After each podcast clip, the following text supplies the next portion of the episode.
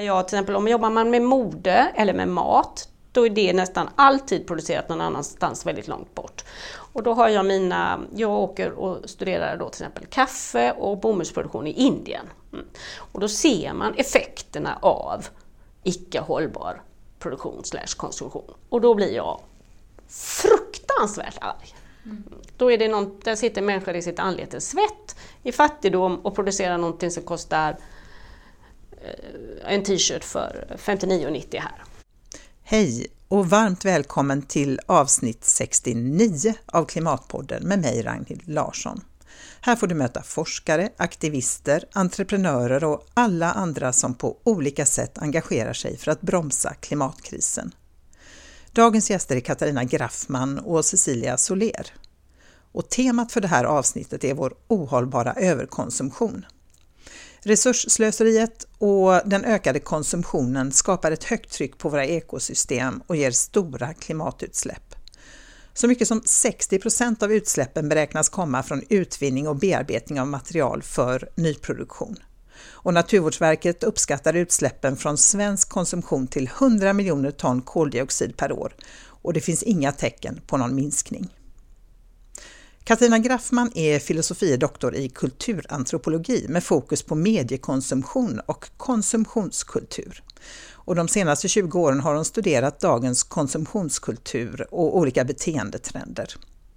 Hon driver också företaget Inculture som hjälper företag med hur de ska tänka för att bli relevanta i en konsumtionskultur där hållbar konsumtion kommer att bli allt viktigare. Tillsammans med professor Jakob Östberg har hon skrivit boken Vi är vad vi köper. Och de har också en alldeles ny bok på gång med titeln På spaning efter den tid som kommer, bubblor, skam och andra fenomen. Cecilia Soler är docent i marknadsföring vid Handelshögskolan i Göteborg och forskar på hållbar konsumtion och hur konsumtionskultur och marknadsföring påverkar våra konsumtionsmönster. Hon har också skrivit boken Stress, Affluence and Sustainable Consumption. Jag träffade Katarina och Cecilia i slutet av november på Handelshögskolan i Göteborg för att prata om vår galna överkonsumtion ur olika perspektiv. Eh, vi pratade om att vi behöver fördela konsumtionsutrymmet på ett rättvist sätt och om hur vi underskattar vår egen konsumtion när vi blir tillfrågade om den och om varför enbart kunskap inte kommer att skapa den nödvändiga förändringen. Och om hur den här ohållbara konsumtionen faktiskt också bidrar till ohälsa och gör oss olyckliga. Som du säkert har märkt så är Klimatpodden helt reklamfri. Om du vill stötta arbetet med att göra den så går det väldigt bra att swisha en valfri summa, stor eller liten, till 123 396 2974. Alla bidrag är förstås lika välkomna. Och tusen tack till alla er som valt att stötta Klimatpodden sen sist. Utan er, ingen podd. Ett annat väldigt bra sätt att stötta Klimatpodden är förstås att se till att den når ut till ännu fler. Så tipsa gärna din mamma, din pappa, dina barn, dina syskon, dina kollegor, dina grannar och vänner. Och fortsätt höra av er med synpunkter och förslag på gäster och ämnen att ta upp i kommande poddar. Men nu är det dags att köra igång dagens avsnitt med Katarina Graffman och Cecilia Soler. Varsågoda! Välkomna till Klimatpodden, Katarina Graffman och Cecilia Soler. Ni ska få börja med att presentera er själva. Vem är du Katarina? Jag är antropolog och eh, har disputerat i Uppsala. Och har sedan jag lämnade universitetet jobbat väldigt mycket med olika företag och organisationer och hjälpt dem att bättre förstå samtiden, sina målgrupper, hur man ska jobba med sina affärsmodeller för att vara mer relevant för människor. Och eh, jag skrev tillsammans med Jakob Östberg boken Vi är vad vi köper som kom förra året. Så där vi försöker beskriva konsumtionskulturen, hur den egentligen fungerar. Mm, vi kommer att återkomma till det. Och Cecilia, vem är du? Ja, eh, jag är företagsekonom, jobbar med marknadsföring och mer specifikt då med konsumenters beteende. Och jag eh, inriktar mig på eh, hållbar konsumtion. Så jag är forskare och lärare på Handelshögskolan i Göteborg. Om ni skulle beskriva lite, vad är det ni vill uppnå med er, eh, ert arbete? Vill du börja Katarina? Mm, oj, det var en jättesvår och stor fråga. Ja, eller hur? Ja, jag skulle säga så här att mitt huvudsakliga mål det är att alla egentligen, företag, journalister, studenter, alla egentligen som lever nu förstår det här med mm, kulturperspektivet. Det är vad jag brinner för. Och det är just det här att vår tid är så extremt hårt präglad av idén om det rationella eh, resonerandet. Och därför är det faktiskt så att folk inte ens förstår, hur lätt jag än försöker förklara det här med kulturell och social kontext, eh, så är det fortfarande jättesvårt att greppa vad det egentligen handlar om. Och jag är helt övertygad om att om man vill förändra och om man vill få ett mer hållbart samhälle så måste man inkludera den kultur kulturella och sociala kontexten. Mm, det är spännande. Cecilia, vad... Vad vill jag uppnå? Ja, eh, på ett övergripande plan så vill jag ju eh, få vår konsumtion att bli mer miljömässigt och socialt hållbar. Det är ju det övergripande målet både i forskning och undervisning men sen kan man göra det på olika sätt. Ju. Eh, och jag eh, tittar dels på konsumtionskultur, och därför är det så roligt att vara med Katarina här. Eh, ehm, på vilket sätt konsumtionskulturen håller oss i sitt grepp, om får uttrycka sig så. Så att så länge vi lever den konsumtionskulturen som präglar vårt samhälle idag så kommer vår konsumtion aldrig att bli hållbar. Så då måste man visa dels på varför det är så och dels hur man kan ta sig ur det. Alltså det, det är väldigt viktigt. Men eh, sen så tittar jag också på att uppnå att, att företag ska förstå sin fulla makt. Och, eh, när det gäller att upprätthålla konsumtionskulturen så som den är och hur man kan förändra den. Så. Mm, vi kommer att återkomma till detta yeah. också. Men nu sitter vi här och det är Klimatpodden. Hur blev ni engagerade i hållbarhetsfrågan då, och klimatfrågan som det ju handlar om här? Då? Min resa in i det är ju att jag har gjort väldigt mycket konsumtionsstudier. Och eh, det började faktiskt med mediekonsumtionsstudier. För det var också det som jag skrev min avhandling om. Och sen har det mer och mer glidit över i och med att det ändå är väldigt, konsumtion är väldigt holistiskt idag. Du kan se på det från så många perspektiv. Och sen var det nog så när jag träffade då Jakob Östberg, som också är en kollega till dig Cecilia, mm. fast i Stockholm. Eh, så började vi prata om konsumtionskulturen väldigt mycket. Och i och med att han då är ekonom och jag är antropolog, men så kände vi att vi egentligen hade kunnat vara antropologer båda två. Alltså det var verkligen tydligt. Och det, det, var lite så, jag tycker ändå att det är en lite rolig historia för att jag jobbade med mina projekt och hade en viss forskning och med olika företag. Och då brukade jag faktiskt kalla på Jakob för att han fick komma och prata med mina kunder. Och då var det så att då hade jag kunnat stå där och prata om det här med konsumtionskultur. Och sen kom Jakob in och han var ju plötsligt ekonom och man. Och då var han dessutom docent så då var det som att jaha, ja men då kanske det stämmer. Så det var faktiskt lite så det började och det är hemskt egentligen. Men sen började vi prata om konsumtionskulturen och då sa vi, ska vi inte skriva någonting om det för det saknas någonting. Det finns ju mycket akademisk litteratur om eh, consumer culture theory men det saknas mer tillgänglig, lättare, lättare form av ehm, eh, beskrivning av det. Så då började vi skriva om det och det var väl inte jätteintressant för några förlag kan jag säga. Så vi kämpade på, höll på ganska länge.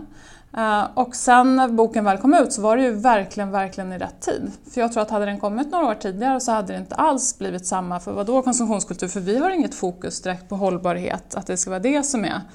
Eh, men vad vi har förstått just utifrån de som håller på med hållbarhet och framförallt många då eh, de som kanske inte är akademiker och sådär eh, har ju fått en jättefin platta att stå på för att förstå vad det egentligen handlar om. För att man kan inte rycka fenomen ur, ur kontexten och då måste man förstå hur konsumtionskulturen fungerar för att också kunna se de här olika, vad som hänger ihop med vad och så vidare. Eh, och utifrån det så tror jag, när vi skrev så um, så tror jag just intresset kring att faktiskt förstå konsumtionskulturen också har gjort att det har blivit en, en absolut självklar svans egentligen att hålla på med hållbarhet. Eh, så både Jakob och jag håller på väldigt mycket med det. Då. Eh, så att det, det är ju egentligen jätteroligt att det har blivit så. Och Cecilia? Nej, men alltså, jag tog examen på den här skolan där, vi, där jag arbetar nu, Handelshögskolan i Göteborg och sen jobbade jag några år i näringslivet som marknadsförare och sen så eh, blev jag i princip sjuk av meningslöshet. Så då började jag forska och då eh, funderade jag på vad, vad, liksom vad jag skulle och då, då blev det det här. Eh, miljö och företagsekonomi. Eh, jag sa till mig när jag jobbade då i näringslivet, jag trivdes ju inte med det jag gjorde. Var Cecilia, du ligger, vad ska jag säga till dig själv när du ligger på din dödsbädd? Jag, jag arbetade med XX och det, det var ju en hemsk tanke. Utan då jag, mm. Så för mig var det sprunget i det att jag var tvungen att syssla med något som var meningsfullt. Mm. Och hur länge sedan är det då? Jättelänge sedan, början på 90-talet. Ja. Mm, mm. Jag började på doktorandutbildningen här 1990 tror jag. Mm, mm, och vad driver dig att fortsätta hålla på med det här då? Nej men det är ju samma sak. Alltså det är ju väldigt, väldigt meningsfullt. Sen är det ju eh, Jag tror att jag kom in i rätt tid också. Att det var ju liksom, jag disputerade 97 va? Ja, och då blir ju väldigt omskriven avhandling och liksom, man hade inte studerat hållbar konsumtion på det sättet som jag gjorde utan man hade bara gjort sådana här surveyundersökningar till tidundersökningar så gjorde jag en kvalitativ studie. Så det fick ju väldigt stort genomslag och, och jag väl, tror att jag har haft vinden i ryggen och sen så är det det att det är meningsfullt. Mm. Ja, det är viktigt. Ja. Mm. Ni tittar ju båda på konsumtion ur lite olika perspektiv. Men vad är det som är problemet då med dagens konsumtion och konsumtionskultur? Från ett hållbart perspektiv så är det ju det att vi överkonsumerar som är problemet. Alltså planeten tål inte den här typen av konsumtion som vi håller på med och, och, eh, som kommer med ökat välstånd. Det är ju det som är det hållbarhetsproblemet. Sen kan det ju finnas andra problem med, med konsumtion som att man mår psykiskt lite sämre. Jag har ju skrivit en bok om stress och konsumtion men, men liksom det är egentligen överkonsumtion. Och det, måste det vara så, tänker jag, att vi tjänar mer och konsumerar mer? Nej, det är klart att det inte måste vara så. Men det verkar vara så? Ja. Mm. Som det ser ut idag? Mm. Det är klart. Det, ja, det, så. det får jag det säga som antropolog, som ja. inte är ekonom. Mm. Alltså hela, hela vår moderna modell om den fria marknaden mm. bygger på att det ska vara så. Mm. Så att, eh, jag menar, det, det är det som är överkonsumtion, men människan har ju alltid varit materialistisk. Ja, ja, visst i alla kulturer och alla historier har ju människan använt saker och prylar för framförallt uttrycka status och hierarkier och relation till andra grupper och sådana saker. Så att, men det är ju inte samma sak som att ha mycket saker. Eh, men hela vårt system bygger på att vi ska konsumera. Så, och där står vi lite. Mm. Ja, vi är ju väldigt fast i den här kulturen tänker jag. Det är ju väldigt svårt att frigöra sig ifrån den. Ja. Ja, det är fruktansvärt svårt. Eh, och frigöra sig för den. Men, men, det är också viktigt, och jag är ekonom, så till liksom exempel, alltså, i min värld så styr ju den mening som vi liksom tilldelar olika objekt styrs ju delvis av deras priser. För I och med att priserna till exempel på fast fashion-kläder är så fruktansvärt låga gör ju att vi kan ge dem viss funktion i våra liv och viss typ av innebörd. Så. Precis. Och jag tänker också, eh, något som ändå är intressant, just jag som tittar på vad är det egentligen som driver förändring. Och eh, för jag, just det där att vi, apropå tillbaks till den här idén om den rationella, eh, den förståndiga människan som hela tiden gör, tvingas göra val hela tiden i det här systemet. Så är det också spännande att se att man fortfarande i absolut 100 procent, skulle jag säga, eh, tankar kring hur man förändrar människors beteende så är det ju information fortfarande som är liksom, det sättet man tror att man optimalt förändrar människor. Inkluderat marknadsföring egentligen. Och det som är spännande att se är ju vad är det som verkligen förändrar människors beteende. Om man, om man går in och petar lite i det som vi inte tycker är så himla göttigt liksom, så är det ju faktiskt status. Och det är ju väldigt intressant för det som är status, sen kan det, vara, det kan vara status som inte är dyrt. Alltså det behöver inte vara den typen av status, men just det som ger status är det som som till så stor del påverkar hur vi faktiskt beter oss. Um, och det där kan ju vara svårt att komma åt för det är också sånt där som händer i olika grupperingar, vad som plötsligt blir status och inte blir status. Och då är det också, apropå det som du pratade om med din avhandling, det här med att vi också använder oss utav väldigt ytliga undersökningsmetoder eh, där man tror att människor kan säga eh, hur de beter sig eller mäta olika beteenden. Och då går det inte knappt att komma åt det här med status för då måste du ner och göra kvalitativa studier eh, för att kunna se hur det här eh, ser ut och fungerar. Så att det finns flera sådana här felspår liksom, eh, kan jag säga som antropolog. Alltså vi har ju en bild av att, inte bara när det gäller vad ska jag säga, hållbarhet, vi har en bild av att vi är väldigt bra i Sverige, tänker jag. Att vi liksom ligger bra till. Men vi, när det gäller konsumtion så gör vi ju inte det. Hur ser det ut? Alltså, om det gäller hållbar konsumtion så, så, så, kan man inte ligga bra till om man är så rikt land som Sverige där man inte har skatteväxlat till exempel. Va? Utan här, alla ekonomiska och politiska system kan man väl säga, det är vårt politiska system och ekonomiska system i Sverige uppmuntrar till överkonsumtion på, på en mängd olika sätt. Så det, är ju, alltså, det är ju egentligen vår Eh, vårt välstånd som är en stor bov. Och det kan ju låta hemskt eftersom det finns många människor även i Sverige som inte har det så gott ställt. Men, men genomsnittssvensken har det ju materiellt och finansiellt gott ställt. Och det är ju ett hållbarhetsperspektiv, det, det är bad news, tyvärr. Mm. Vad är det största problemet ur ett hållbarhetsperspektiv? Då? Alltså, hållbarhet är ju både miljömässigt och social. Så att jag menar, vi behöver konsumera viss, vissa saker liksom för att må bra. Vi behöver ha mat och äta nyttig mat och, och, och så vidare. Men vi måste ju inte nödvändigtvis för, för att må bra eh, konsumera x antal klädesplagg eller byta, varje månad eller varje år eller byta smartphones hela tiden. Och så. så att, eh, Mat är ju ett stort problem. Jag menar om vi ska konsumera hållbart, om vi ska säga så, så ska vi äta mycket, mycket mindre kött. Vi ska äta ekologisk mat så gott, så långt det bara kan. För eh, hållbar konsumtion handlar inte bara om klimat, det handlar om biodiversitet, landförsörjning, eh, vattenförsörjning, tox, till exempel giftiga kemikalier. Så att vi ska ju, maten är ju en viktig sak. Sen ska vi ju eh, åka så lite bil som det bara går. Mm flyga så lite som det bara går och, och, köpa saker och ha dem väldigt länge. Och det gäller ju både kläder, elektronik, datorer, sport, allting. Så att det är ju en stor utmaning såklart. Va? Men man, man, mycket av forskningen visar ju att, att många välbärgade konsumenter är ju sådana man brukar säga work um, rich and time poor. Så att det här, vår mänskliga vårt behov av reflektion och kontemplation, varva ner.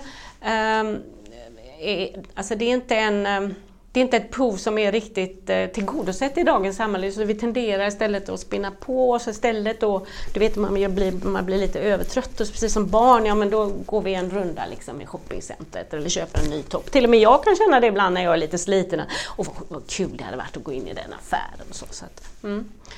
Så det är ett problem att, att, att vi har för högt tempo och man har ju sett det i vissa eh, projekt eller man gör ett, någon pilotstudie att folk får gå ner i arbetstid, jobba 80 procent, hur liksom välmåendet ökar, man får mer lugn och ro och man ser ju också då, speciellt om man får gå ner i lön, att konsumtionen går ner och det påverkar inte välmåendet.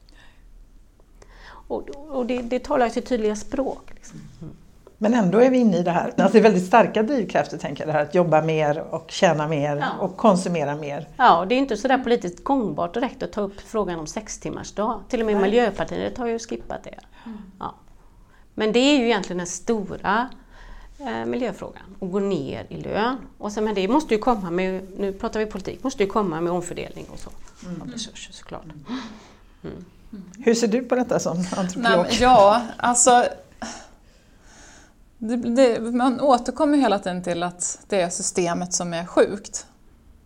För det är ju, det är ju precis det här det handlar om också. Och ingen vill ta i det. För då är det ju också det här att ja, men, då är man ju inte populär. Även fast ändå så många idag vet om att vi springer för fort i ekorrhjulet och vi har ju inte ens tillräckligt Många får inte ens ihop för att kunna leva så som de hela tiden springer efter att göra. Så man kan inte komma ifrån att systemet är sjukt. Och, och det, det, räcker inte att rucka här och där utan det kommer behövas så otroligt stora förändringar. Mm. För, och jag, jag, är ju, i och med att jag också... Mina studier går ju ut på att jag är tillsammans med människor, eh, spenderar tid med dem eh, för att studera hur de beter sig. Och det kallas ju deltagen observation, så då pratar man ju också med folk. Men man försöker att inte ställa ledande frågor. Däremot om jag ser ett beteende så kan jag alltid varför gjorde du sådär? Men just det här att all, alltid komma undan att ställa ledande frågor, för då direkt, speciellt när det handlar om de här sakerna, så vill vi ju så himla gärna vara lite bättre. Mm. Även fast vi kan vara förnekare eller vad som helst, men vi fortfarande säger inte som det Så att då måste du komma ner och se vad som händer. Och jag, efter alla år och man har varit med så mycket människor så är jag ganska skeptisk till att vi kommer få människor att förändras på grund av olika incitament eller mm, ja, kunskap om det som pågår utan det kommer behövas att man faktiskt tvingar massorna att, att göra på ett annat sätt. Och då krävs det ju omläggning av politiska och ekonomiska system. Så att mm, jag är inte jättepositiv. Nej, Nej faktiskt. För, för idag är det ett väldigt individfokus kan man säga när det gäller hållbarhet. Det är väldigt Verkligen. liksom om du slutar ta bilen, du sopsorterar, du cyklar till jobbet, eh, slutar flyga, Verkligen. vad det nu handlar om. Ja. Sluta konsumera, köpstopp och så vidare. Mm. Ja men det är ett fruktansvärt individfokus. Alltså jag blir så förbannad. Och det värsta är ju att, äh, att alltså, högt uppsatta politiker och regeringen ger instruktioner till Naturvårdsverket och till, till Konsumentverket och jobbar med information. Man blir ju så trött så man Mm. Ja, eh, och, och, och, det går ju inte och sen så måste man ju vara väldigt eh, ödmjuk. De flesta människor håller inte på att tänka på sånt där som hållbar konsumtion till vardags. Det är klart att man lyssnar nu på klimathoten och man blir skrämd. Det är ju väldigt alarmistisk ton idag som jag tycker, som jag kan tänka att behövs men också är olycklig. Så att, så att de flesta människor lever, vill ju bara leva sina liv. Eh, och då, måste, då är det ju dags att omskapa systemen så att de, så att de så att säga, blir eh, mer i linje med en hållbar utveckling. Jag, är, jag möter ju många som blir väldigt rädda här när jag undervisar mina egna ungdomar. Liksom, kommer det gå åt helvete? Så Nej, det kommer inte gå åt helvete. Eh, men det, det är ju ett hårt arbete som ska göras. Ehm, så det är att balansera nu på den här eh, alarmistiska tonen känner jag är, är är jätteviktigt. Så det inte slår tillbaka så att det är ingen idé att göra något. Nej, för vad är problemet när det blir för alarmistiskt? Då, då är problemet att då, är, då blir man, man får ångest och man blir eh, eh, rädd och då handlingsförlamad. Mm. Det är mycket bättre att bli arg. Mm. Jag är jättearg. Jag är jättearg. Ja. ja, och hur, varför då, eller vad, vad är det som får dig att Nej, bli men Det är arg klart då? att jag är arg och, och jag, det som får mig att bli arg är att jag, jag när man jobbar med hållbar konsumtion jobbar man också alltid samtidigt med hållbar produktion. För allting som är producerat måste konsumeras och allting som konsumeras är producerat. Och då jobbar jag till exempel, om jobbar man med mode eller med mat, då är det nästan alltid producerat någon annanstans väldigt långt bort. Och då har jag mina, jag åker och studerar då till exempel kaffe och bomullsproduktion i Indien. Mm. Och då ser man effekterna av icke hållbar produktion slash konsumtion. Och då blir jag fruktansvärt arg. Mm. Då är det någon, där sitter människor i sitt anlete svett, i fattigdom och producerar någonting som kostar en t-shirt för 59,90 här. Mm. För det är väl det, ett av problemen att vi inte ser det där. Vi ser inte baksidan så tydligt. Ja, ja. Men hjälper inte de med upplysning? Jag, jag tänker, du pratar mycket om att fakta hjälper inte, liksom. Mm. räcker inte i alla fall. Men jag tänker, är det inte ändå, om jag då får reda på hur eländigt mm. eh, bananodlarna i Sydamerika har till exempel, att de blir sjuka, så är det mm. ganska svårt att gå och köpa de där icke-ekologiska bananerna till exempel. Precis, Nej, men jag skulle säga att det, det, är klart att det finns grupper som det funkar på. Men eh, lite som man tittar också med hållbart och det här med, kan du säkert mer om det här med eh, ekologisk mat och så, har ju nått en peak. För att man har nått dem som är de som kommer köpa. Och lite så är det ju med hela hållbarhetssamtalet känner jag. Att nu är det nästa steg, hur ska vi nå mm. nästa grupp som är mycket, mycket större? Mm. Och där tror jag inte att informationen överhuvudtaget sipprar in på det sättet. Då är man också präglad av den här alarmistiska och lite ångestpassiva så är vi också rent psykologiskt funtade så att Nej, för att man vill ändå fortsätta att leva sitt liv. Mm. Och det är ju ingenting annat i livet som ändras, för vi springer på det här ekorrhjulet. Men jag som individ ska plötsligt ändra mig och liksom börja leva på ett annat sätt. Ekologiskt kanske också dyrare för mm. många. Nästan alltid Det är en kostnadsfråga. Mm. Samtidigt som jag springer på mig ett ekorrhjul, jag måste gå till jobbet, jag måste se till att ungarna får det och det, jag ska skjutsa hit och dit. Och liksom, ja, så det är en väldigt, väldigt konstig det är en väldigt konstig cocktail för människor att på något sätt att förhålla sig till. Och det är därför jag också säger att det till exempel om man tittar på, det ska ju bara finnas bra alternativ att välja på. Sådana saker är ju, folk ska inte ens behöva fundera på det. Det här när man ska liksom sätta sig in i vilken typ av produkt, mat till exempel, är superkomplext.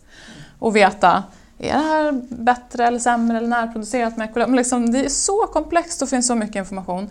Det ska inte vi ens behöva tänka på. Vi ska liksom bara ha ett antal bra alternativ så att jag inte måste ägna så mycket tid och försöka sätta mig in i vad jag ska välja. Eh, så att ändrar man system, ändrar man valmöjligheter, ja men då, det är då vi får människor på nästa nivå att börja förändra sig också. Så att jag tror att det är liksom verkligen dags. Vi har redan, de som är hängivna har redan fått den informationen som behövs, skulle jag säga. Nu är det dags att ta nästa steg. Och då är det ju mycket större omställningar som det handlar om. Men jag tror ibland att man överdriver omställningarna. Alltså det är klart att det blir en omställning, eh, men det behövs skatteväxlingar, men det behövs också att man fullt, alltså företag, jag menar som konsument köper man ju väldigt många olika varor. Vi odlar ju inte våra morötter och, och tillverkar vårt tyg längre, utan vi måste köpa väldigt många olika varor för att livet ska fungera. Och då är det ju omöjligtvis så att vi kan ha kunskap om var och en av de här olika produkterna. Har de fått en levnadslön, de som jobbade med detta, är det ekologiska ingredienser och så vidare. Vad är det för skillnad på olika miljömärkningar? Det är ju helt absurt, vi kan inte det. Vi har inte så stor kapacitet i, i, eh, så att säga, i hjärnan, det går inte och vi orkar inte. Nej. Då är det ju mycket mer eh, sannolikt att företag som producerar en viss given produkt har ju kunskap om den produkten och det är där ansvaret ska tas. För att företag ska kunna ta ansvar så måste systemet säga till dem att de måste det. på något Politiken helt enkelt? Då. Ja, alltså det betyder ju inte bara att det ska vara direkta förbud, även om jag har hört från näringslivsföreträdare att det är faktiskt det man föredrar framför en skatt. Så, så det finns ju olika sätt att styra verksamhet och de är ju styrda idag så det är ju ingen nyhet. Nej. Men jag är ju positiv på det viset att nu går ju klimatfrågan i bräschen och Macron kommer ju med det här förslaget om klimat Ehm, ehm, ehm, tullar för EU som den nya EU-kommissionens ordförande ska jobba med. Så att jag tror att det sakteliga kommer, men man får ju, det måste ju tryckas på så att säga. Mm. Sen så ser jag ett stort problem med det här med vilka är då, jag tror också som Katarina säger att det finns en grupp, 10-20% av befolkningen som eh, så att säga, är mån om att köpa ekologiska varor, inte minst för hälsan, för man har förstått att det är inte sådär jättepiffigt att äta de här grönsaker som är sprutade med hormonstörande pesticider och så. Ja, kanske inte, Gore-Tex är ingen bra idé. Det, finns, det är mycket som inte är så bra idé, men det blir ju en väldigt elitistisk syn på hållbar konsumtion. Ehm, men när den stora massan konsumenter eh, går här och bara går på pris och får, med, får i sig en massa saker som inte är så roliga att ha i sitt blodomlopp. Så. Mm. Och det tycker jag det, det, är allvarligt. Det är det verkligen. Jag tänkte, vi, vi, vi, har gjort mycket matstudier, för mat har ju varit mest fokus på kanske, skulle jag säga, ur ett hållbarhetsperspektiv mm. längre. Mm. Uh, och där tittar vi bland annat på uh, ekologiskt, vi tittar på olika märkningar och det är ju spännande att se hur folk förhåller sig till det. För att Ekologiskt blev ju så komplicerat att förstå. Så på en ganska kort tid såg vi hur man gick över till närproducerat som en ledstjärna. Och att man då också sa att ja, men, närproducerat är bra, för det kunde man förstå. Det var enklare att förstå än ekologiskt. Det var inte så långa transporter. Det låg i en närmiljö som inte är gifter, va? För det tror man ju inte om sin egen närmiljö. Så det var ett mycket enklare begrepp att förhålla sig till, vilket gjorde att det var liksom något som man prioriterade. Men ändå superintressant att se när man är då med människor i olika köpsituationer när det kommer till mat. Och då är det ju så, till syvende och sist är det priset som avgör. Eh, framförallt för ett antal år sedan, det fanns inte riktigt lika mycket produkter och ofta var det ekologiska, speciellt när det kom till frukt och grönsaker, såg inte lika fräscht och tilltalande ut. Och då hände det ju också någonting i, på plats. att okej, okay, okay, konventionellt odlade det är 3 kronor billigare per kilo och här ska jag välja det här som inte ser lika fräscht ut. Ja, men då pris, utseende. Alltså det är så många olika faktorer som spelar in och där är det ju de verkligt hängivna som går på faktiskt att köpa då eh, det smarta alternativet. Så priset, och det, man kommer ifrån det för jag tänker för lite elitistiskt är det för det är ändå när man tittar och gjort de här närstudierna av människor, stad och land, så är priset en, skulle jag säga, helt avgörande fråga eh, generellt sett. Och det är ofta, man kanske inte tänker på det för vi ofta sitter ju kanske i våra grupper med lite bättre ekonomi och då, då är det lätt att den biten faller bort. Att det är liksom, så jag tänker också, apropå som du pratade om att om man ska ha förbud eller skatter. Ja, men skatta det då som, som kostar för klimatet och se till att klimatvänliga eh, hållbara produkter kan sänkas pris. Det skulle ju vara ett sätt, liksom, om det nu är priset som det handlar om, för en ganska stor grupp eh, människor. Men sen så pris, jag tycker att ni har många schatteringar där med pris. Jag, jag, jag har ju full respekt för att det finns människor, och väldigt många, där det är väldigt betydelsefullt att det ska vara billigt att köpa mat. Men vi ska ju komma ihåg att andelen av vår hushållsinkomst som vi lägger på mat har sjunkit. Jag tror det är från 25 till 18 procent på om det är på 10 år eller jag har inte de exakta siffrorna. Och det är ju så, det råkar ju vara så att just mat är det ju väldigt viktigt att lägga sina pengar på eftersom mat är ju en väldigt viktig del av vår hälsa. Eh, så, så eh, jag tänker att det här absurda fokuset på på att mat ska vara billig har ju kommit från en konsumtionskultur där det Alltså här i Göteborg så har vi ju liksom låga priser, eh, man annonserar ju låga priser hela tiden. Och billigaste matkassen ja, i GP. Precis. Jag menar mat handlar ju om näring, mat handlar om hälsa.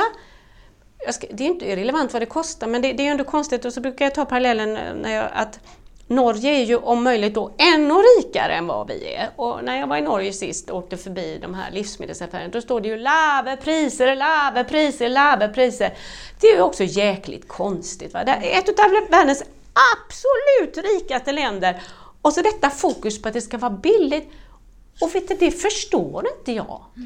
Nej, så det är en fråga om vad vi prioriterar också såklart. Vad vi jag menar, lägger våra pengar på som du säger. Ja, men det, har det kommit ifrån? Ja. Det är en bra fråga. Nej, precis. Är det en del av konsumtionskulturen att det ska vara så förbannat billigt? Ja. ja. För att vi ska kunna maximera liksom eh, eh, eh, eh upplevelseinput, input liksom, av upplevelser eller? Ja, men, ja, men absolut. Dels tror jag att det är att man har en... Eh, man letar sig efter billiga. Och sen så är det väl så men varför att... Varför det, tänker jag? Ja, för att det har väl också, det är väl underbart den här cykeln av att du kan Jaha. köpa, köpa, köpa, köpa, köpa, köpa kläder, kläder, kläder, byta, byta liksom. Ja, men att det, det, det ligger ju i det tror jag väldigt mycket. Mat är ju en annan sak. Men mat tror jag också, eh, jag tänker med mat har ju också, som du sa, det har varit en väldigt stor del av vissa familjers ja. liksom, mm. Eh, till vad de har egentligen mm, mm. för inkomster. Så. så där kan jag säkert i vissa grupper, men jag håller helt med dig, det är jättekonstigt. Mm. Och sånt menar jag, sånt måste ifrågasättas. Ja, ja, men jag tänker också, för jag lyssnade på någon föreläsning som du höll som ja. låg på Youtube tror jag. Aha. Där du pratade om att eh, när man köper kläder till exempel ja. så varar den här glädjen över att ha mm. köpt ett nytt plagg väldigt kort tid. Men däremot mat, det var ändå, ändå en sak som gjorde att vi faktiskt blev nöjda. När vi lag, köper mat, lagar mm. mat och framförallt äter den tillsammans med andra. Mm. Så det är något som ändå höjer vår livskvalitet. Ja, i vissa fall är det ju det. Ja, ja, ja. Nej, jag frågar alltid mina studenter, varje gång, varje år jag har kurs med mina masterstudenter så frågar jag liksom, okej, okay, när ni köper det här, när köpte ni ett klädesplagg sist? Ja, så räcker de upp handen. Och sen så, okej, okay, hur länge var ni glada? Och då är det faktiskt att vissa säger två dagar och andra säger nej men det beror på. Ibland är jag glad länge om det är något jag kan känna att jag liksom jag kan njuta av, något som var lyckat köp. Mm. Så att, det är ju så svårt när man är konsumtionsforskare tycker jag, håller på med hållbar konsumtion. Konsumerar inte du någonting? Jo! Och jag älskar nog, behöver jag en ny blus, och vad kul det är att få köpa en vacker blus. Men det betyder ju inte att den slutar vara vacker efter tre månader. Men sen så en sak som jag skulle vilja ta upp med det här med hållbar konsumtion, det är ju också förut att, att, att priser är ju ett instrument, men också reklam. Att man faktiskt kan börja prata om reglerad reklam utan att bli anklagad för att vara någon typ av eh, vänstermupp. Liksom.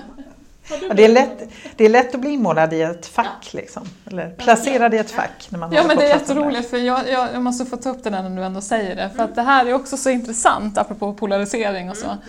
Mm, mm. För man kan ju inte prata om sådana saker. Då är det som att ett rött skynke åker upp och man får att man är kommunist. Ja. Alltså det går inte ens att prata om de här sakerna.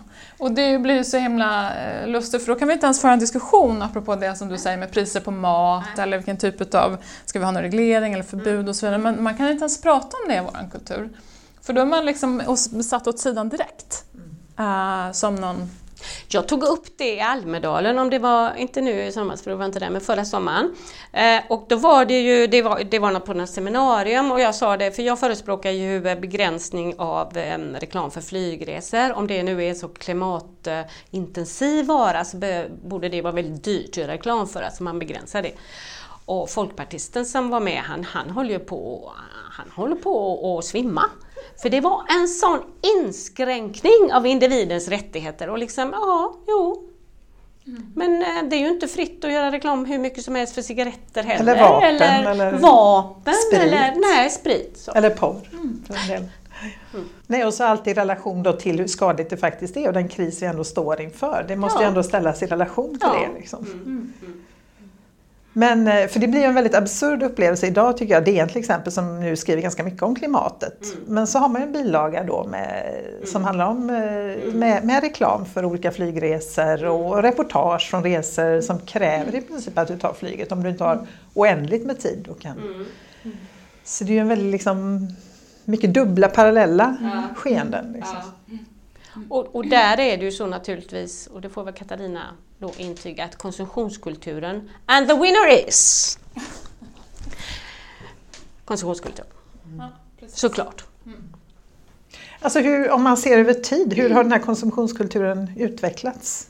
Alltså det har ju gått ganska snabbt. Eh, det har säkert du tittat på mer. Men det har ju gått väldigt snabbt sen efter andra världskriget för då är väl egentligen man säger att det liksom blommade ut hela den kultur som vi har idag. Uh, och i och med att det också var så många decennier som det verkligen gick uppåt och allting utvecklades och sådär.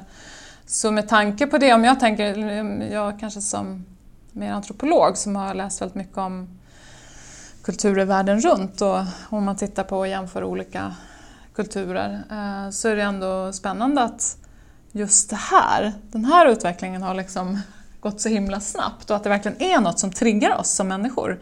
Det är väl ändå ganska spännande att um, vissa aspekter i den här typen av kultur är någonting som vi tydligen verkligen har gått igång på uh, som mänskliga varelser. Så att det är därför det har gått så himla snabbt. Och sen kan jag tycka att det finns en del klimat uh, som är klimatinriktade personer, journalister och så vidare som jämför och försöker jämföra med exotiska kulturer och titta hur de lever så lyckligt som uh, jägare och samlare, eh, liksom hela den där biten. Och det tycker jag också är jätteproblematiskt att göra. Eh, man kan visst alltid jämföra vår kultur för det här jämförande tvärkulturella perspektivet som du också gör när du åker iväg, att man, man får möjlighet att jämföra hur olika kulturer ser ut i olika delar av världen. Men det är väldigt eh, förenklat att plocka upp den typen av kulturer och börja jämföra och säga att, att det är så vi ska leva. Eh, för jag tror också att det är ett av problemen att vi inte har några bra berättelser mm. om hur ett postfossilt välfärdssamhälle kan se ut. Och då tänker man på de här, jaha, ska vi leva som den där stammen där borta på Nya Guinea. Att det blir lite så, och det, det är ett jätteproblem tror jag. Ja, det tror jag också. Det tror jag inte alls det, Man måste liksom kunna som hitta berättelser. Men hur kan livet te sig då? Ja, men det är ju inte så jätte jättestora förändringar och folk kommer inte må psykiskt dåligt. Eller, det är ju snarare att vi mår psykiskt dåligt hur det är nu. Mm. Ja, eh, och det, vi kommer inte få uppoffra, vi kommer få lite mer ledig tid troligtvis, så det var skönt. Flyg till exempel, så, så jag för mig att det är någon av mina kollegor som, som kan det här med flyg på KTH som jag träffade som sa att vi ska ner till år 2000 um, fyra nivåer flygning eller 2000. Det är ju inte så att vi aldrig ska flyga. Även om det finns en väldigt stark stanna på markenrörelse. Men jag måste säga att jag, jag är inte del av den. Utan jag tror att, att vara en förebild, jag tror på det, så tror jag att man ska flyga sparsamt. Man ska aldrig flyga för att handla en klänning i Barcelona. Man ska aldrig flyga någonstans bara för att shoppa. Eh, man ska undvika weekendresor. Man ska aldrig flyga till Stockholm liksom härifrån. Möjligtvis om man ska till Kiruna. Så att man kan dra in på jättemycket resor och man ska inte kanske flyga så ofta och så. så att, um, nej, jag, jag, um, nej, jag, jag tror, tänker... jag tror liksom att det finns en väg framåt som, som är bra. Mm. Ja, och det, nej, men jag tänkte också det där med, för något som... Du åker iväg och som antropolog, alltså det här tvärkulturella mm. jämförande perspektivet är ju så viktigt för att vi ska få hålla upp en spegel till vår egen kultur. Alltså det finns inget viktigare som du var inne på. Mm. Att få människor att komma härifrån och se hur andra människor lever. Till exempel de nu som kanske åker på semestrar i södra Europa. Bara att komma ner och se skräpet som ligger, plasten. Jag menar, det är det. Jag skulle säga att du kan ha vilken information som helst om att det är så. Men att vara på plats, träffa några locals, prata med dem, förstå vad det är, hur de lever. Det är det som påverkar oss oerhört mycket mer. Så då kan jag känna att det, hela den här flygdebatten blir också, okej okay, ska vi inte ha kulturmöten? För det är precis också som du säger, visst man kan ta tåget men det tar otroligt lång tid att kanske åka till de som verkligen lever annorlunda än vad vi gör. Um, att det tar väldigt lång tid och, och, det kan jag känna så här, för det är så viktigt och då tänker jag på social hållbarhet uh, väldigt mycket också för att få upp ögonen för det. Och det gör du inte om du inte har möten med människor.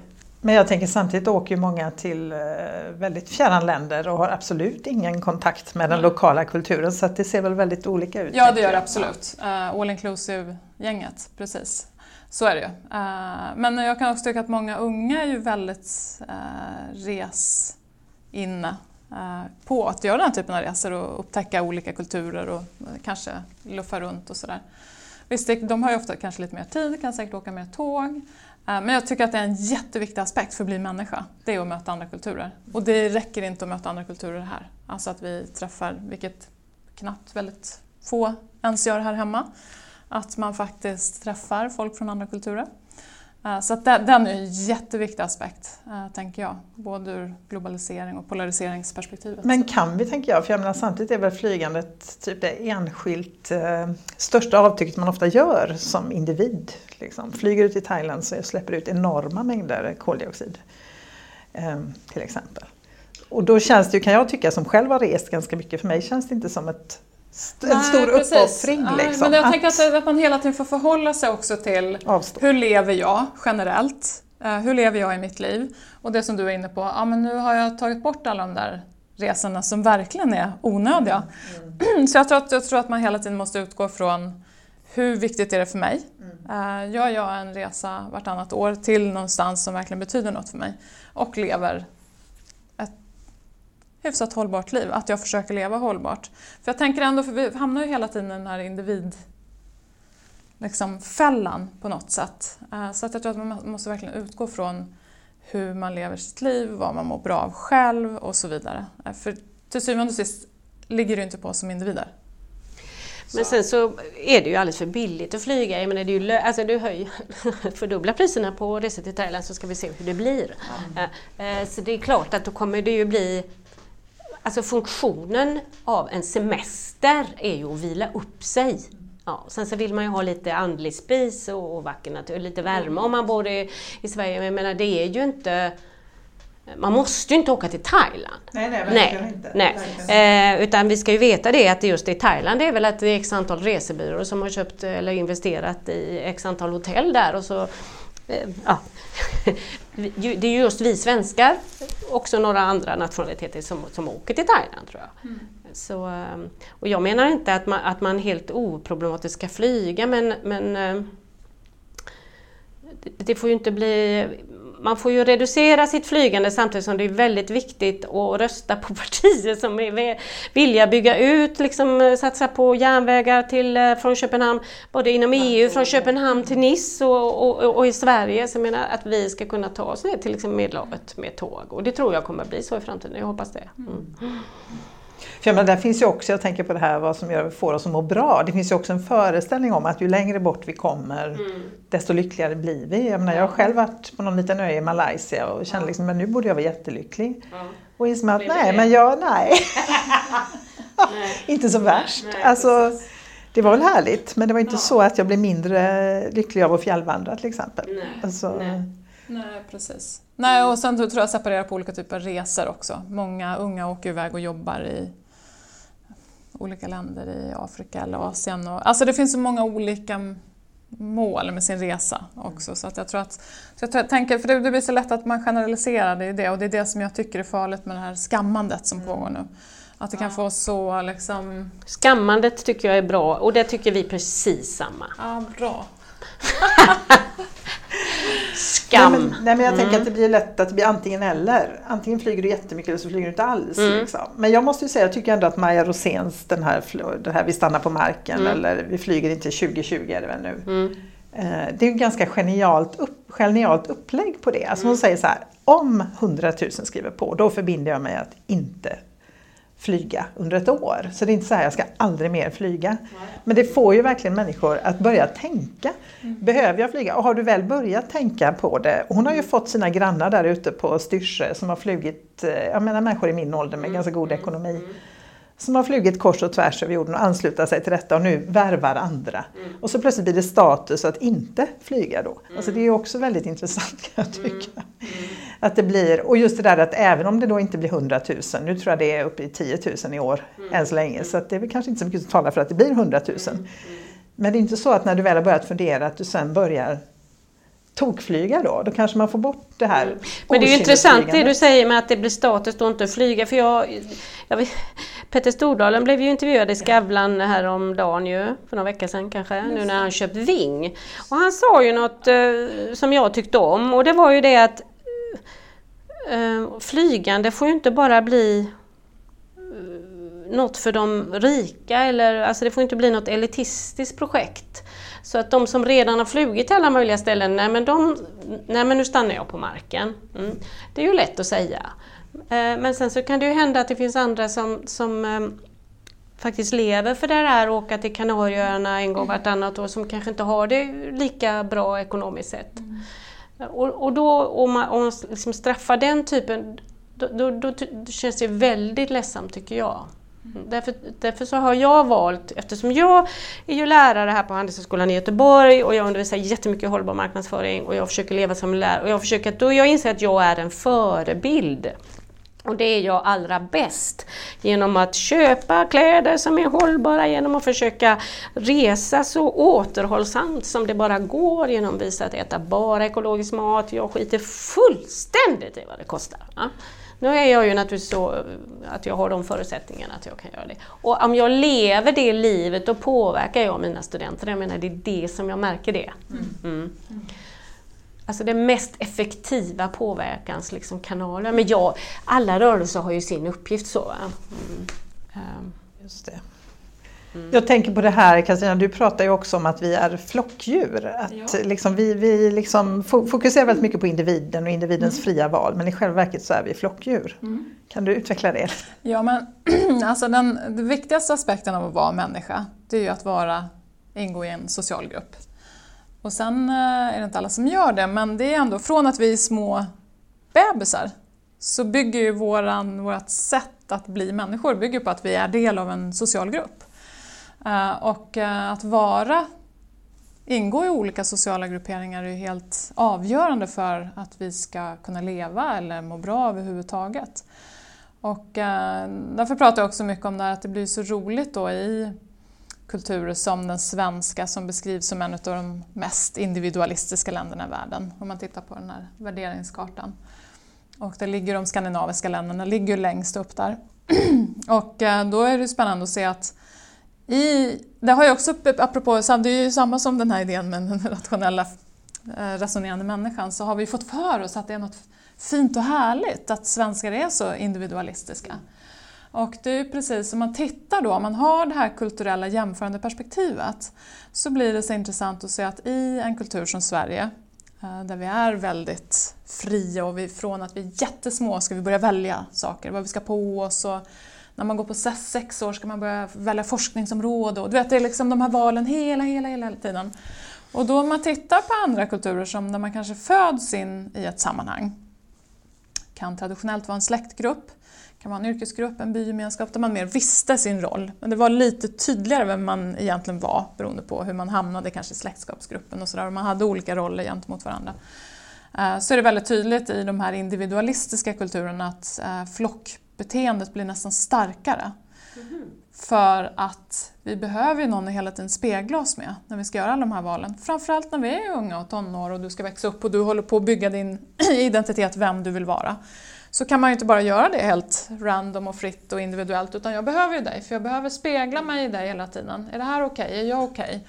Okay? Uh, och där ser man just de här framförallt varumärkesgrupper då, som blir väldigt starka. Där man kanske ingår i en viss grupp där varumärken är klistrat. Men att man också, de är väldigt starka så länge jag väljer att vara där. Eh, medans, äh, sen hoppar jag över till en annan grupp. Men så tittar man på mer traditionella gruppstrukturer är de ju inte valbara för du föds in i en släktgrupp.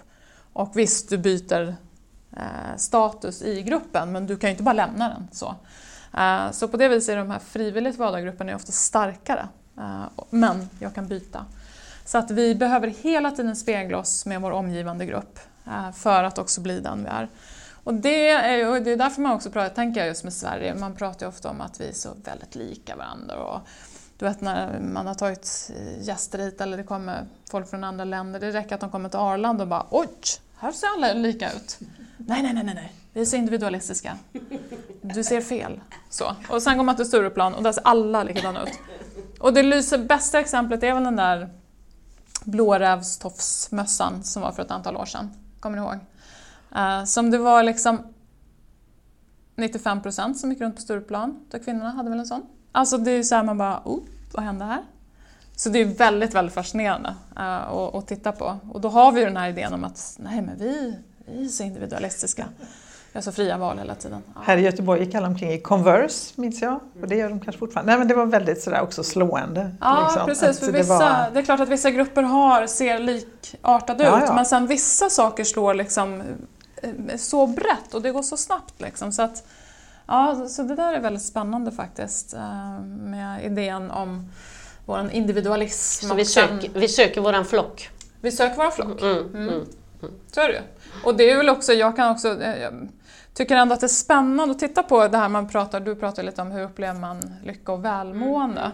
Och då är det, så det har ju kommit fler och fler studier som visar nu till exempel att om man har en social tillfredsställelse Eh, så slår ju det så mycket högre än någonting annat. Jag tror jag läste någon studie där eh, om det var någon som var, kändes ensam så var det värre än att röka ett paket cigarett per dag, rent mm. hälsomässigt. Eh, och då kan jag också tycka det är intressant, apropå att vi lever i det här mätsamhället. För det är klart att det är mycket enklare att mäta kaloriintag och hur mycket du har sprungit, hur många meter.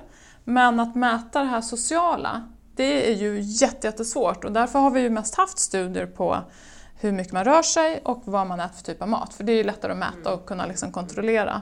Men att kunna liksom förstå och eh, studera eh, den sociala aspekten av att vara människa är kanske inte riktigt lika mätbart, så det har vi lämnat åt sidan. Men det har ju kommit mycket mer nu, många typer av studier på vad det faktiskt har för betydelse för vårt välmående. Eh, så det är ju spännande faktiskt. Men med den logiken, det kan man ju också förstå, för jag intresserar mig ju jättemycket för hållbar konsumtion i förhållande till psykiskt välmående. Eh, och då blir det ju så att eh, vi ser, alltså forskningen visar ju liksom att vad vi kallar överkonsumtion, eh, alltså materialistiska värderingar, att man liksom verkligen lägger, tycker det är väldigt, väldigt viktigt vilken typ av handväska man har och vilken typ av tröja man har och ska köpa. Att det är kopplat sådana personlighetsdrag eller sådana markörer är kopplade till ökad sannolikhet för ångest, depression, ehm, liksom negativ självbild och så.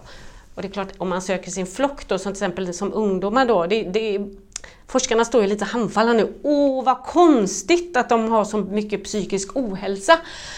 Och så kommer de med olika, det är prestationskulturen eh, så, såklart och det är ekonomisk osäkerhet och det är klimathotet. Men jag tror att det väldigt mycket är kopplat till konsumtion. För i ett konsumtionssamhälle där man hela tiden, det kommer nya produkter hela tiden som liksom kopplas ihop med något socialt önskvärt. Om man då är i flocken så måste man hela tiden flytta upp på sig. Man duger ju aldrig riktigt. Va? Och då har ju det här, det stödjer min tes liksom att, att det driver psykisk ohälsa, det driver stress. Man blir hela tiden osäker på sig själv. För det kommer hela tiden nya? Ja, i och med att, liksom, att det kommer en, nu är det modernt med sådana här typer av jeans och så har vi någon väldigt snygg modell som gör reklam på det och så är det x antal influencers som går in och säger att det här liksom är, this is it och så kommer de fräckaste tjejerna och killarna på skolan lägger ut eh, liksom, foto på Instagram och där. Så, och, så, och då kommer det här, ja men mina jeans, nej men de var inte så snygga, jag duger nog inte riktigt, jag får nog inte vara med i gruppen nu. Så, så blir man stressad, man blir så fort det kommer nya sådana produkter så blir man, då duger man inte riktigt. Det blir en oro som implanteras i en. I och med att grupptillhörigheten blir så runt konsumtion. Eh, så jag tror att eh, konsumtion är en stor del av stressproblematiken som finns. Så jag är övertygad om det, liksom att det har med det att göra. Och sen så vuxna måste ju jobba alldeles för mycket för att kunna försörja sig själv och alla sina barn med x antal olika typer av saker. Mm. Och jag tänker då, när man jobbar så mycket hinner man ju knappt fundera över Nej. ens heller vad som är Nej. viktigt. Nej. Eh, man orkar liksom inte riktigt lyfta blicken utan då är man ju helt inne i det här. Mm. Men jag tänker idag kommer ju en del mottrender ändå. Jag menar ja. människor har köpstopp ja. och man pratar om rensa, rensa i röran och eh, minimalistisk Maria, livsstil. Marie Kondo. Marie Kondo ja. ja men det tycker jag nästan är tragiskt måste jag säga. Först köper man en jävla massa saker för att må bra. Och sen måste man slänga skiten ja, för att må bra. Ja. Och man måste ta till en expert för att ja, man ska alltså kunna göra det. Liksom. det jag, jag kan förstå att det är skönt att ha mindre grejer men det blir lite... Det hade väl varit mer bättre att säga, men köp inte så mycket från början då. Nej. Men vad tror ni om de här trenderna med att köpa mindre? Och så här, hur starka är de? Vet ni någonting om det? För det går ju ändå på tvärs mot hela vår logik så att säga i samhället. Alltså, det finns ju inte några siffror Nej. att försäljning minskar. Men det är väl säkert, det är, ju, det är ju små grupper och det är jättenyttigt att de är bra att de gör det men, det men det har ju inte börjat synas på försäljningsstatistiken. Men det kanske kommer. Ja, man kan ju hoppas. Men det ökar väl varje år, inte så? Försäljningen inför jul ja, och sådär. Det ska bli spännande år för nu har de ju sagt, är det Handelns utredningsinstitut som också sa att de tror att det kanske dämpas lite i år. Det ska bli väldigt spännande för det vet jag att de sa inför förra året också och då ökade det ju ganska kraftigt. Så det blir lite spännande för de har ändå Visst, det kan ju skicka vissa signaler om de säger sig att det kanske kommer dämpas. Men eh, det har ju aldrig gjort det så att det är ändå intressant att se de här prognoserna och sen se hur det faktiskt faller ut. Och också det spännande när människor ska uppskatta sin egen konsumtion, att man alltid säger att man handlar så mycket mindre än vad man gör. Och det tror jag många, dels är alltså någon typ av förträngnings mekanism. Så jag tror inte att man är riktigt medveten om hur mycket man köper då. Det finns en omedvetenhet faktiskt. Och sen så är det också medveten att man dämpar lite grann när man ska försöka uppge hur mycket. Då. Mm. Men det är ändå spännande att det är så svårt. Det är så um, inbäddat i vårt liv så vi har svårt att se egentligen hur mycket vi hela tiden konsumerar. Mm. Så att, eh, för när man sitter just med människor om man ska be dem göra någon typ av kartläggning så är det, det jag kan säga att det är ingen som lyckas liksom pricka in det man faktiskt konsumerar i sitt vardagsliv. Så, att, så allting bygger ju på det. Men sen så är det viktigt att påpeka att konsumtion behövs ju för att säkra skattebasen och säkra sysselsättning. Som jag nu pratar som den ekonom som jag är så är det ju så att det är inte det att vi inte ska konsumera, det är ju vad vi konsumerar. Ehm, jag menar, man kan ju tänka sig istället för att köpa tio stycken inte hållbara, icke hållbara klädesplagg så köper man ett eller två hållbara och det blir ungefär samma pengar. så liksom Omsättningshastigheten i ekonomin är ju det som, som räknas och den kan ju lika, behöver ju inte vara konsumtionsdriven tillväxt. Tillväxt är ju bara ett värde på alla varor och tjänster som är sålda um, under ett år. Så att, men det kan ju vara så att nej, men nu ska vi investera i mycket mer tågtrafik, då kommer ju tillväxten öka. Eh, så ibland så tycker jag att det är en, och det har en missuppfattning det här med, med att, att det, det är ju i mångt och mycket ett motsatsförhållande mellan hållbar, eh, hållbarhet och tillväxt. Men, men, men det kan se väldigt olika ut det här, det här förhållandet. Så att säga. Och det, ja, just det. Men det handlar väl också om hur vi mäter tillväxt tänker jag. Idag BNP ja, så kan du ju förstöra miljön eller planeten hur mycket som helst. Och precis, men det beror på vad det är för någonting. Så att säga. Och sen finns det ju många länder, när man jobbar med hållbar konsumtion, så menar i många länder så behövs det ju tillväxt. Ja, men då, folk svälter ju, alltså du måste ju ge dem en rätt att konsumera saker som är eh, eh, nödvändiga saker. Man behöver kylskåp och cyklar, man kanske kan få en TV, kanske till och med en stol att sitta på. Eh, så det handlar ju om att fördela konsumtionsutrymmet. Ja, verkligen. Mm. Nej, men, och det är väl of väldigt ofta man pratar om det och när man är på olika klimatkonferenser och sådär, att det är väldigt fokus på oss. Så är det. För det är mm. precis som du säger, det är en precis. Mm. otroligt viktig global fråga. Just hur ska det fördelas och, mm. och så. För då kommer man ju per automatik till att okej, okay, men vi får kanske dra ner lite då. Mm. Så. Mm. Fast där kommer nästan alltid argumentet upp, eller väldigt ofta kommer argumentet upp om att ja men titta på Kina, hur mycket konsumerar inte de och hur mycket släpper inte de ut? Alltså. Och så blir det ju en väldigt konstig debatt liksom, som att vi är utan skuld. Ja. Eller vi behöver ja, inte precis. ändra någonting nej, därför att nej. Eh, men då har man ju oftast inte tagit med heller eh, konsumtionen tänker jag i beräkningarna. Nej, alltså de, de tillverkar ju många av våra saker. Ja, eller hur? Som, ja, ja, precis. Hade vi inte köpt efter, alla dessa Nej, hade vi inte så... köpt så hade det... Och jag, jag, tror ju på politiska instrument. Jag menar det här med om det skulle vara någon klimattull till exempel skulle ju börja påverka lite. Sen får man ju tänka, Kina um, var ju ett väldigt, väldigt fattigt land för inte så länge sedan. Så, jag menar, och, och Indien kommer gå samma Eh, jag menar folk vill ju också ha, ja. ha det hyfsat bra. Självklart. Mm. Mm. Så det är, ju, det är ju den här fördelningen som blir knivig, tror jag i framtiden. Så. Mm. Eller är redan knivig. Mm. Mm. Men jag tänker också, vi pratar om grön konsumtion eller hållbar konsumtion. Det är inte också en risk att man bara byter ut sitt, sin konsumtion mot att konsumera, ska jag säga, ja, men hållbara prylar fast jo. man fortsätter köpa jo, samma mängd och så känner man sig jätteduktig ja, därför att ja, men nu handlar jag ekologiskt och jag ja, köper rättvisemärkt och, ja. mm. men kanske ändå har en väldigt hög konsumtion. Ja. Mm. Fast det beror på vad det är. Mat måste man ju ha. Jo, jo det är sant. Så liksom man kan inte äta sig mer mätt. Så nej, att, nej, mat är ju en grej liksom. Precis. Uh, men visst är det så. Uh. Men det är väl det här man kallar rebound-effekten, eller Att du just genom att, ja men vad fint, nu köpte jag något hållbart så då kan ju konsumtionen till och med öka. Ja. Så.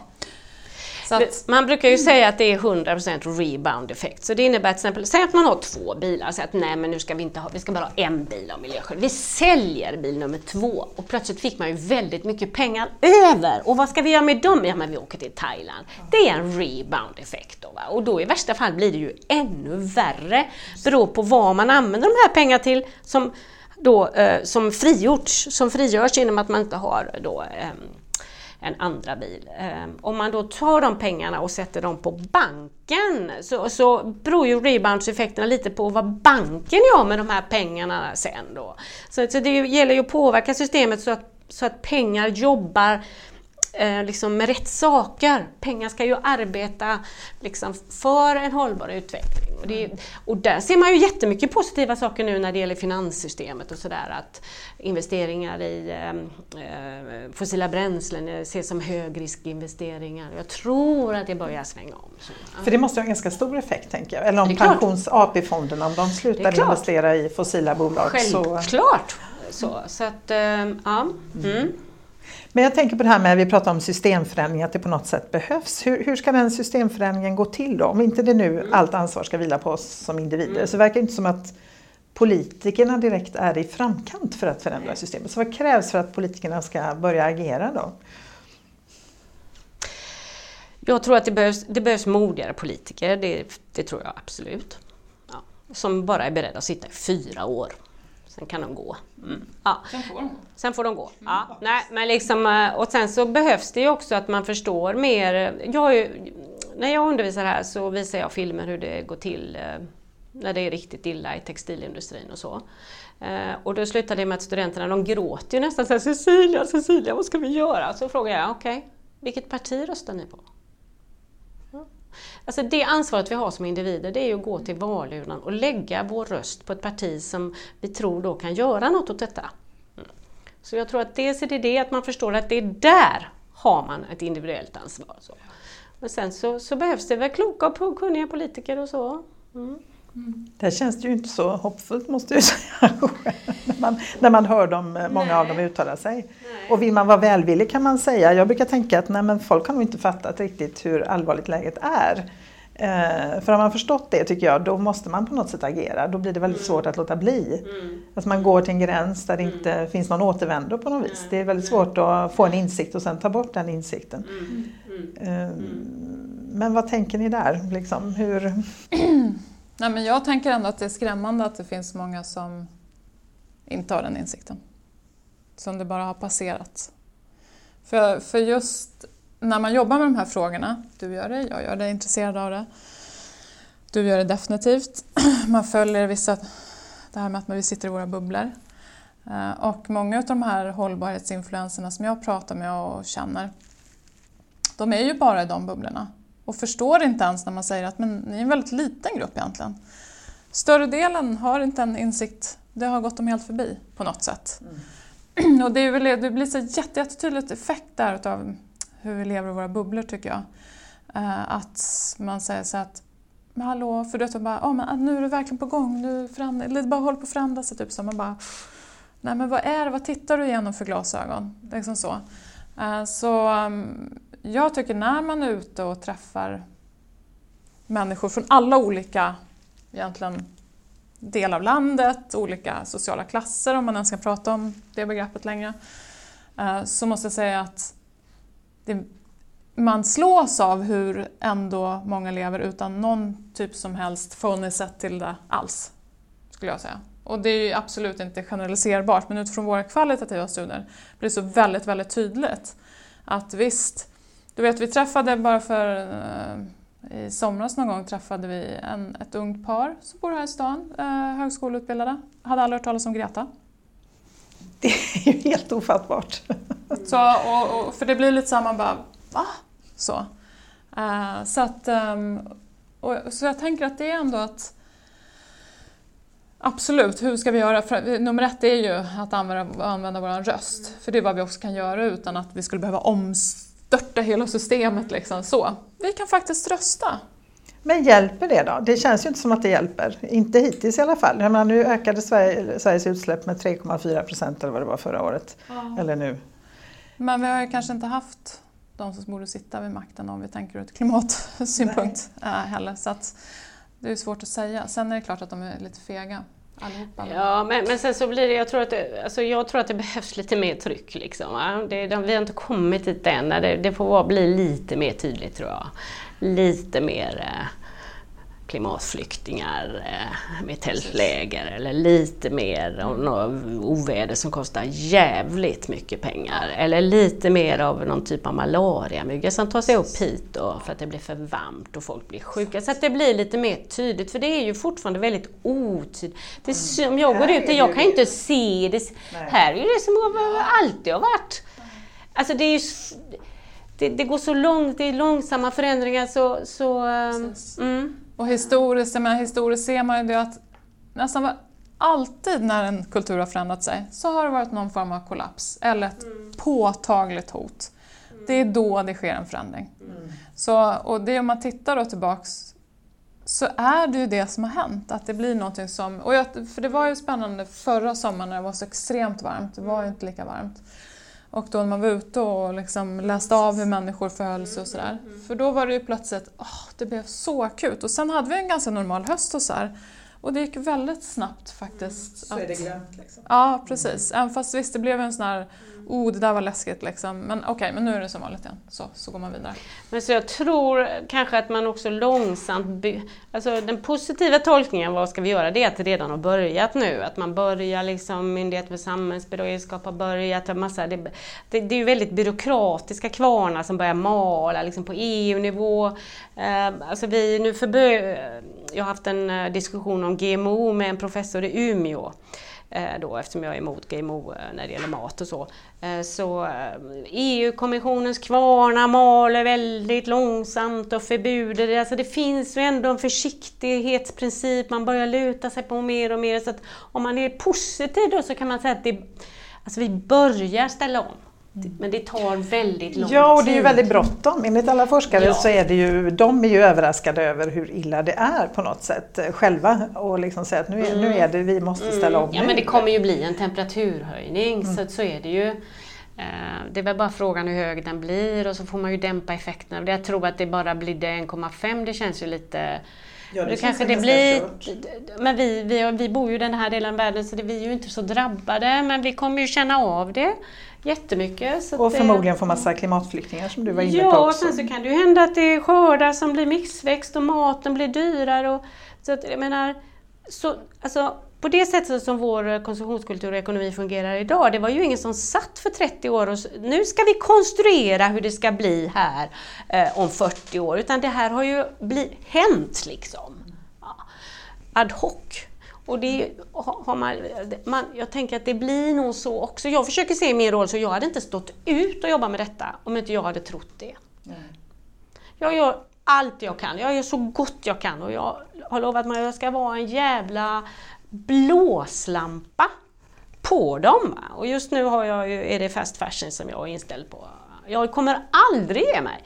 Eh, och sen att långsamt, långsamt så förändrar man. Liksom. Och man får, det finns så mycket forskning som visar att om vi konsumerar lite mindre, om vi jobbar lite mindre så mår vi ju mycket bättre. Vi är ju inte gjorda för att sitta på ett kontor 8 till 5, 5 dagar i veckan. Barn inte, liksom, ja. Nej. Så vi har allt att vinna på något sätt jo, på att ställa om det, det tror jag. Mm. Mm. Och jag måste tro det. Alltså jag har inte några motbevis att det inte skulle vara så, att det inte skulle gå. Men sen så är det frågan liksom var vi hamnar. Och... Mm. Hur ser du då på framtiden Katarina? Är du optimist eller pessimist? Man får inte vara pessimist heller. För att säga, så här, det är inte bra att vara det. Mm, men eh, jag, om jag tänker så här. Ur vad jag vet om hur människor beter sig, då är jag pessimist. För då tror jag inte på det vi håller på med idag.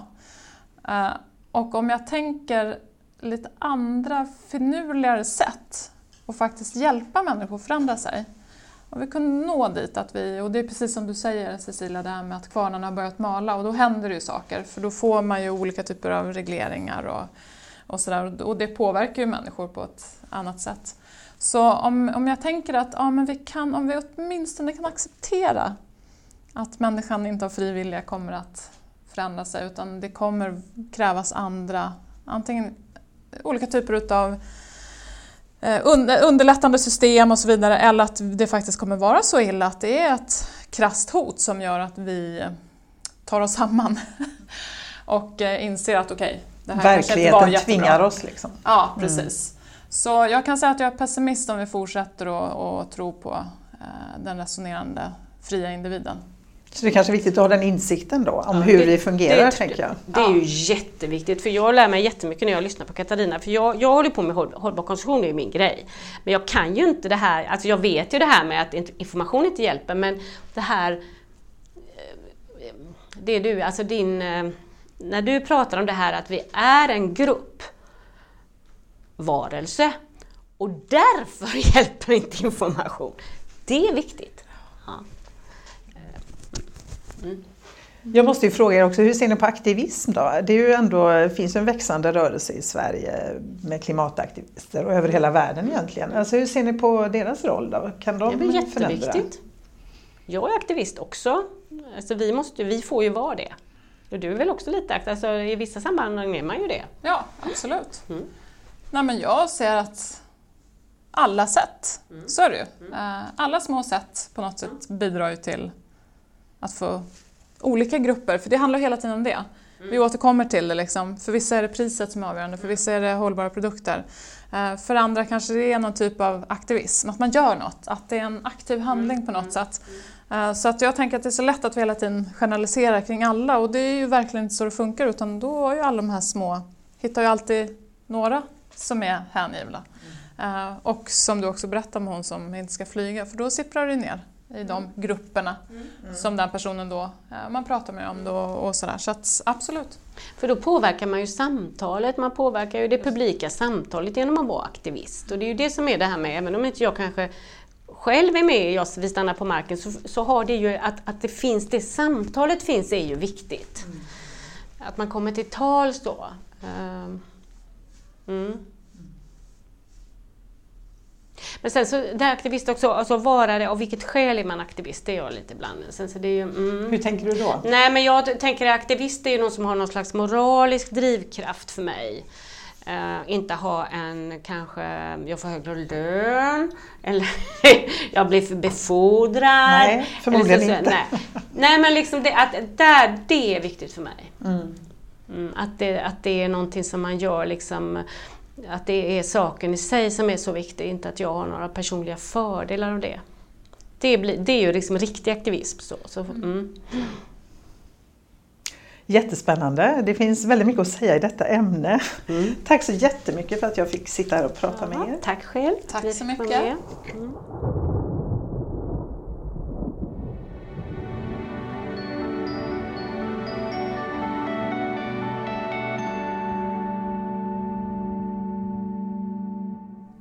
Du har lyssnat på Klimatpodden som produceras av Konvoj Produktion.